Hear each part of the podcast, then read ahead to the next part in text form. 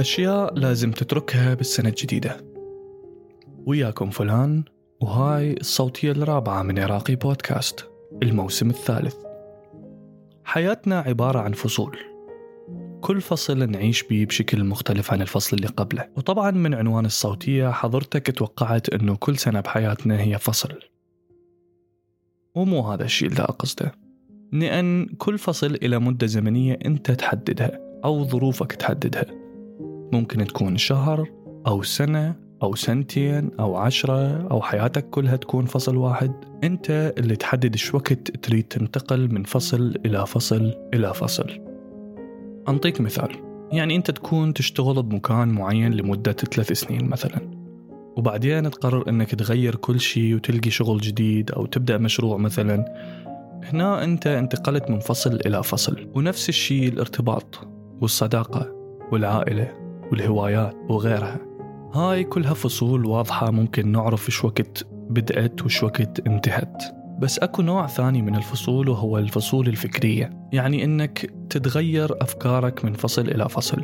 يعني أنت تكون تفكر بطريقة وفجأة تقرر تغير تفكيرك تجاه شيء معين أو رأيك يتغير بموضوع معين أو إيمانك يتغير بشيء معين وهكذا. لذلك أنا أعتبر الفصول الفكرية هي أهم فصول أنت تنتقل بينها بحياتك وهي اللي حتساعدك تنتقل بين فصولك الحياتية اللي ذكرتها بالبداية مثل الشغل والدراسة والعائلة وغيرها.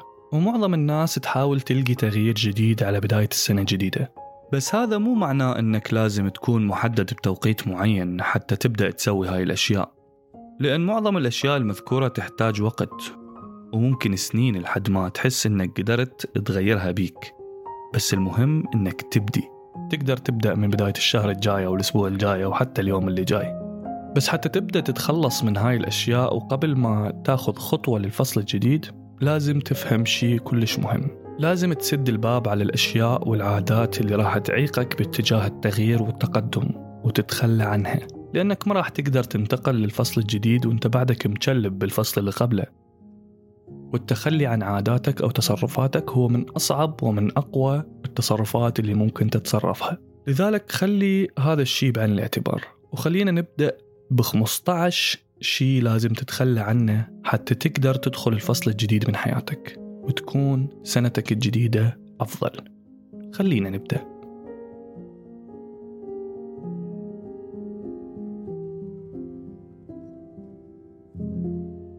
أول شيء لازم تتركه هو تفكيرك إنك مو مستعد لشيء معين أو مشروع معين أو خطوة جديدة. ماكو أحد ممكن يكون مستعد مية بالمية لكل الفرص اللي تيجي بطريقة. يعني أنا من بدأت هذا البودكاست ما كنت مستعد. ومن دخلت الشغل اللي أنا بيه حاليا ما كنت مستعد. ومن سافرت من المكان اللي كنت عايش بيه طول عمري ما كنت مستعد. ولو كل مرة أنا ما كنت بيها مستعد تراجعت وقلت من يجي وقتها أو من أكون مستعد عمري ما راح أسوي أي شيء من هاي الأشياء. يعني أول بودكاست سويته بحياتي كان قبل تسع سنين. أتذكر بوقتها كنت ويا صاحبي بالجامعة وقاعدين بالباص نسولف بالتليفون ويا أحد ثالث. وكلنا كنا بنفس المكالمة. وبعدين قلنا دقيقة ليش ما نسوي بودكاست يومها أنا بنفس اليوم أول ما رجعت البيت سويت صفحة مع البودكاست وقناة على اليوتيوب ونزلت إعلان. بوقتها صاحبي يقول لي انت هيك ورطتنا وإحنا كلش محضرين ومو مستعدين وما عندنا مايكروفون وأي خبرة بتسجيل البودكاست وهي الأمور. وصدق كنا أبد مو مستعدين. بس شنو جبرنا روحنا إنه نسجل الحلقة وننزلها وبوقتها كل الجامعة سمعتها وكلش انعرف هذا البودكاست بالجامعة. وفكرة البودكاست هي كانت إنه كنا نحكي عن مشاكل الجامعة ونسوي مقابلات ويا الطلاب والمدرسين والأصدقاء. أنصحكم تسوون هيك بجامعاتكم إذا تدعمون. الشاهد هنا إنك عمرك ما راح تكون مستعد لشيء معين لحد ما تبدأ به بالمناسبة أنا راح أسوي فيديو على اليوتيوب قريبا. شلون تبدأون بودكاستكم الخاص؟ فروح اشتركوا بقناه اليوتيوب إذا أنتم مهتمين بهذا الشيء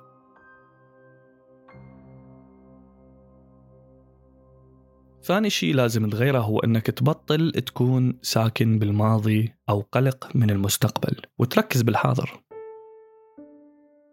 إذا أنت تريد تتقدم بحياتك لازم تبدأ تفكر بهاي الطريقة. يعني عندك مثلا المنتخب العراقي ب 2007 فاز بكأس آسيا وهذا كان أكبر إنجاز للكرة العراقية بوقتها. بوقتها كل الشعب كان متوقع أنه المنتخب العراقي راح يظل قوي وراح يظل يتقدم ويصعد الكأس العالم ومن هاي الأمور.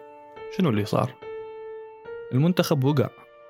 وظل يتراجع ويتراجع. وإحنا صرنا هسه 16 سنة. بدنا نغني تتذكرين لو ناسيا إحنا أبطال آسيا. أنا أشوف إنه إحنا اللي لازم ننسى إنه إحنا أبطال آسيا بيوم من الأيام. مو آسيا اللي تنسى. ونركز شلون نقدر نطور المنتخب والمنظومة الرياضية بالعراق. ومو نقعد كل يوم نبكي أو نحتفل على كأس آسيا اللي فزنا به قبل 16 سنة. وبنفس الوقت ما نكون خايفين من المستقبل. الأحسن إنه نشتغل بكل شيء عندنا حاليا حتى ما نخاف من المستقبل. وبنفس الوقت نعوض الماضي اللي مجلبين به نفس الشيء من معظم العراقيين من يريد يوصف العراق. يقول إحنا مهد الحضارات وإحنا اللي اخترعنا كذا وإحنا اخترعنا كذا وإحنا اللي شلنا أول دولة بكذا.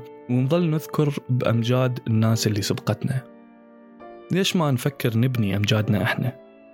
ليش دائما عايشين بالماضي وما نريد نشتغل على البلد؟ حتى نوصل هاي البلد إلى مكانتها اللي إحنا نشوف إنها تستحقها.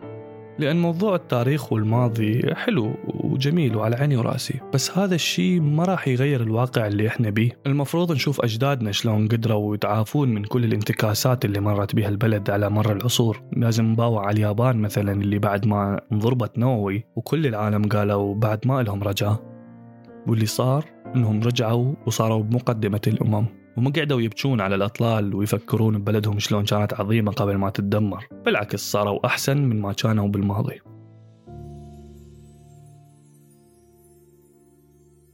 ثالث شيء لازم تعوفه هالسنة هو أنك تعيش وأنت تحاول أنك ترضي توقعات الناس. يعني باختصار حاول أنك تحط لنفسك معايير عالية وحاول قدر الإمكان أنك تنفذها وخلي رأي الناس وتوقعاتهم منك آخر همك. لا تفكر الناس شو تقول عليك من تسوي شيء معين لأن بالأخير رأيهم ما راح يغير شيء. المهم هو رأيك بنفسك من تسوي شيء. إذا أنت راضي باللي دا تسويه أو لا. لأن إذا أنت راضي بهذا الشيء إذا خليك دا تسويه. وإذا أنت مو راضي بهذا الشيء فتقدر تغيره. بس إذا غيرك مو راضي أو ما عاجبه فخليه يروح يضرب راسه بالحائط. شلك بيه رابع شيء لازم تعوفه هالسنة هو أنك تبطل تقارن نفسك بغيرك. أنا أتوقع أنت سامع هاي الجملة من قبل وراح تظل تسمعها. مقارنتك لنفسك ويا الغير هو مضيعة وقت. الشخص الوحيد اللي أنت بتحدي وياه بهاي الحياة هو نفسك. لذلك مو مهم غيرك شنو حقق. كل شخص وعاش ظروف مختلفة عن غيره وعنده جينات مختلفة عن غيره. هذا الشيء يخلي المقارنة عمرها ما راح تكون عادلة بينك وبين أي شخص فلا تقارن. خامس شيء أنت لازم تعوفه هالسنة هو التشكي والتذمر. لأن إذا أكو شيء بحياتك ما يشتغل بالطريقة الصحيحة أو بالطريقة اللي تريدها أو أكو مشكلة معينة الأحسن أنك تدور وتلقي الحل مالتها. مو تقعد تتشكى وتتذمر وتضوج وتزعل. أتوقع حكيت عن هذا الشيء بشكل أعمق بصوتية اسمها أولويات الزعل. روحوا سمعوها راح تعجبكم.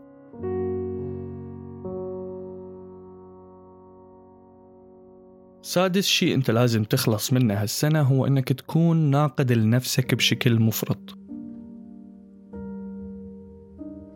يعني أنك تنتقد نفسك على كل تصرف تسويه. دائما قول الشيء اللي أنت حاسس بيه والأهم هو أنك تكون لطيف ويا نفسك. لا تخلي أحد يجرك للمكان اللي يخليك تنتقد نفسك بيه بشكل لاذع. هذا مو معناها أنك ما تعترف بأخطائك أو تحاسب نفسك. بس لا تلوم نفسك على الكبيرة والصغيرة وتستصغر من نفسك لأن الناس راح تشوفك بنفس الطريقة اللي أنت دا تشوف نفسك بيها. سابع شيء لازم تتخلص منه هالسنة هو المماطلة. والصراحة هذا الشيء أحتاج أطبقه على نفسي أولا. لأن لاحظت أني أماطل بهواي أشياء بحياتي وهذا دا يمنعني أني أنجز كلش هواي مشاريع وأشياء كنت أقدر أسويها بمدة أقل أو كنت أقدر أني أسويها أصلاً. لذلك إذا أنت تريد توصل لإنجاز أو هدف معين كافي تنتظر وقوم بلش هسه. قوم. ثامن شيء لازم تتخلص منه وهذا الشيء كلش كلش مهم هو أنك تشيل بقلبك على أحد. لأن هذا الشيء هو مضيعة للوقت وعائق قدام سعادتك. كل ما كنت أنت أسرع بالمسامحة كل ما تقدمت أسرع بحياتك كل ما خلصت أكثر من هواي عداوات ومشاكل بحياتك أنت ما محتاجها. أعرف ناس بيناتهم عداوة لعشرات السنين ومشاكل ما تخلص. وحتى إذا ما يحجون ويا بعض يحجون عن بعض أو يحفرون البعض. ومن خبرتي بمجتمعنا أنا متأكد أكو أحد بحياتك يتصرف بهاي الطريقة إذا ما كان هذا الأحد هو أنت. لذلك حاول تخلص من هاي المشاكل والعداوات والصراعات بأسرع وقت وتسامح وتتجاهل. تاسع شيء لازم تتخلص منه هالسنة هو أنك تحاول تتجنب ارتكاب الأخطاء. الحياة تدور حوالين ارتكاب الأخطاء واغتنام الفرص والمخاطرة. الخطأ الوحيد اللي ممكن يأذيك صدق هو اختيار أنك تتجنب أنك تعيش حياتك بأخطائها وتحدياتها وفرصها أنا شخص أحاول أتجنب الأخطاء قدر الإمكان ما أكذب عليك. وهذا الشيء أحاول أغيره. لأن هواي فرص فاتتني لأن كنت ما أريد أخاطر أو أغلط. لذلك دائما قيم الموقف زين وشوف نسبة المخاطرة وفوت بها.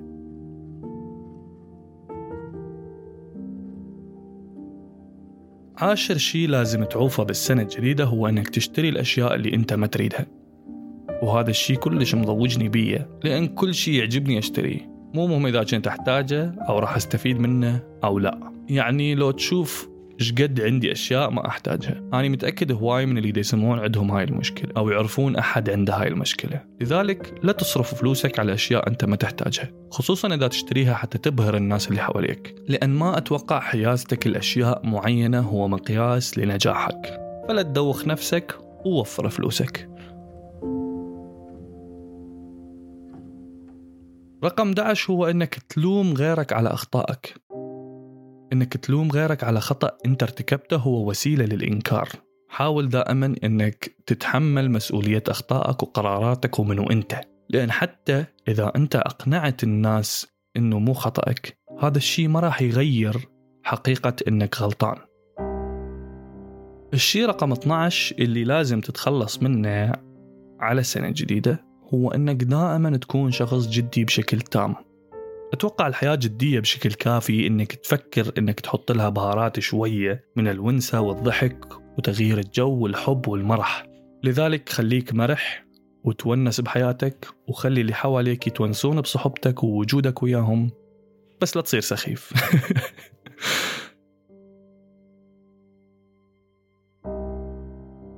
الشيء رقم 13 اللي لازم تعوفه هو شعورك بالاستحقاق. شنو يعني؟ يعني إنك لازم تفهم شيء كلش مهم وهو إنه إحنا كلنا متساويين.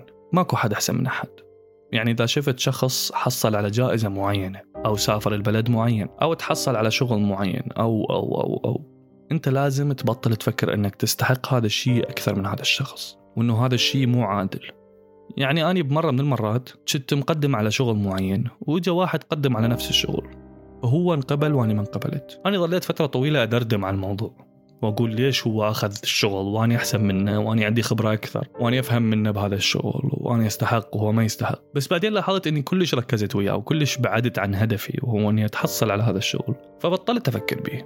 قمت أركز على نفسي إني أطور من نفسي وأستمر بحياتي. لأن حقيقة إني أستحق أو ما أستحق هذا الشغل ما راح يغير شيء من حقيقة إنه هو اللي انقبل به. وإنما غيرني أني وخلاني إنسان حاقد على هذا الشخص وما أريده ينجح. وضيعت وقتي وشخصيتي على الفاضي.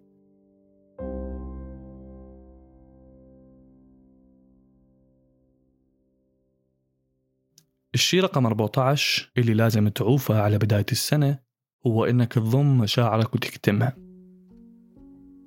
إذا ما حد يعرف أنت بشنو تفكر أو شنو إحساسك تجاه شيء معين لا تتوقع أنك تلقي شخص يفهمك أو يساعدك. لأن أنت ما قلت شيء. ما قلت من شنو تشتكي أو شنو هاس. إذا أنت تحب شخص قول.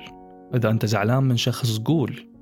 إذا أنت تحتاج مساعدة أو إذا أنت خايف من شيء أو إذا عندك رأي معين أو خطة لشيء معين أو إذا أنت أكو شيء مضوجك احكي قول. لأن ما حد يقدر يسمع اللي براسك. بس أنت لحد ما أنت تعبر عن هذا الاحتياج أو هذا الشيء ما حد راح يسمعك وما حد راح يساعدك.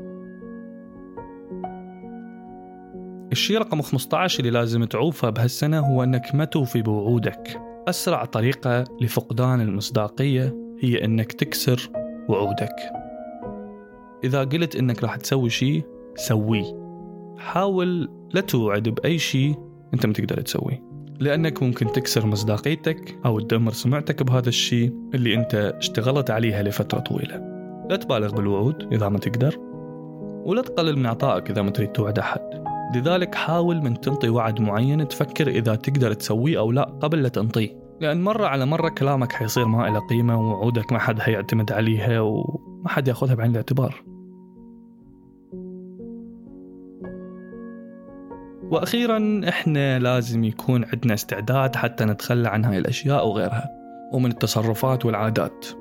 حتى تكون عندنا القدرة إنه نتقدم لقدام ونوصل للحياة الجديدة اللي تنتظرنا. أتمنى لكم سنة سعيدة وناجحة وفصل جديد بحياتكم. بفرص أكثر وفرح أكثر وتقدم أكثر. كل عام وأنتو بألف خير.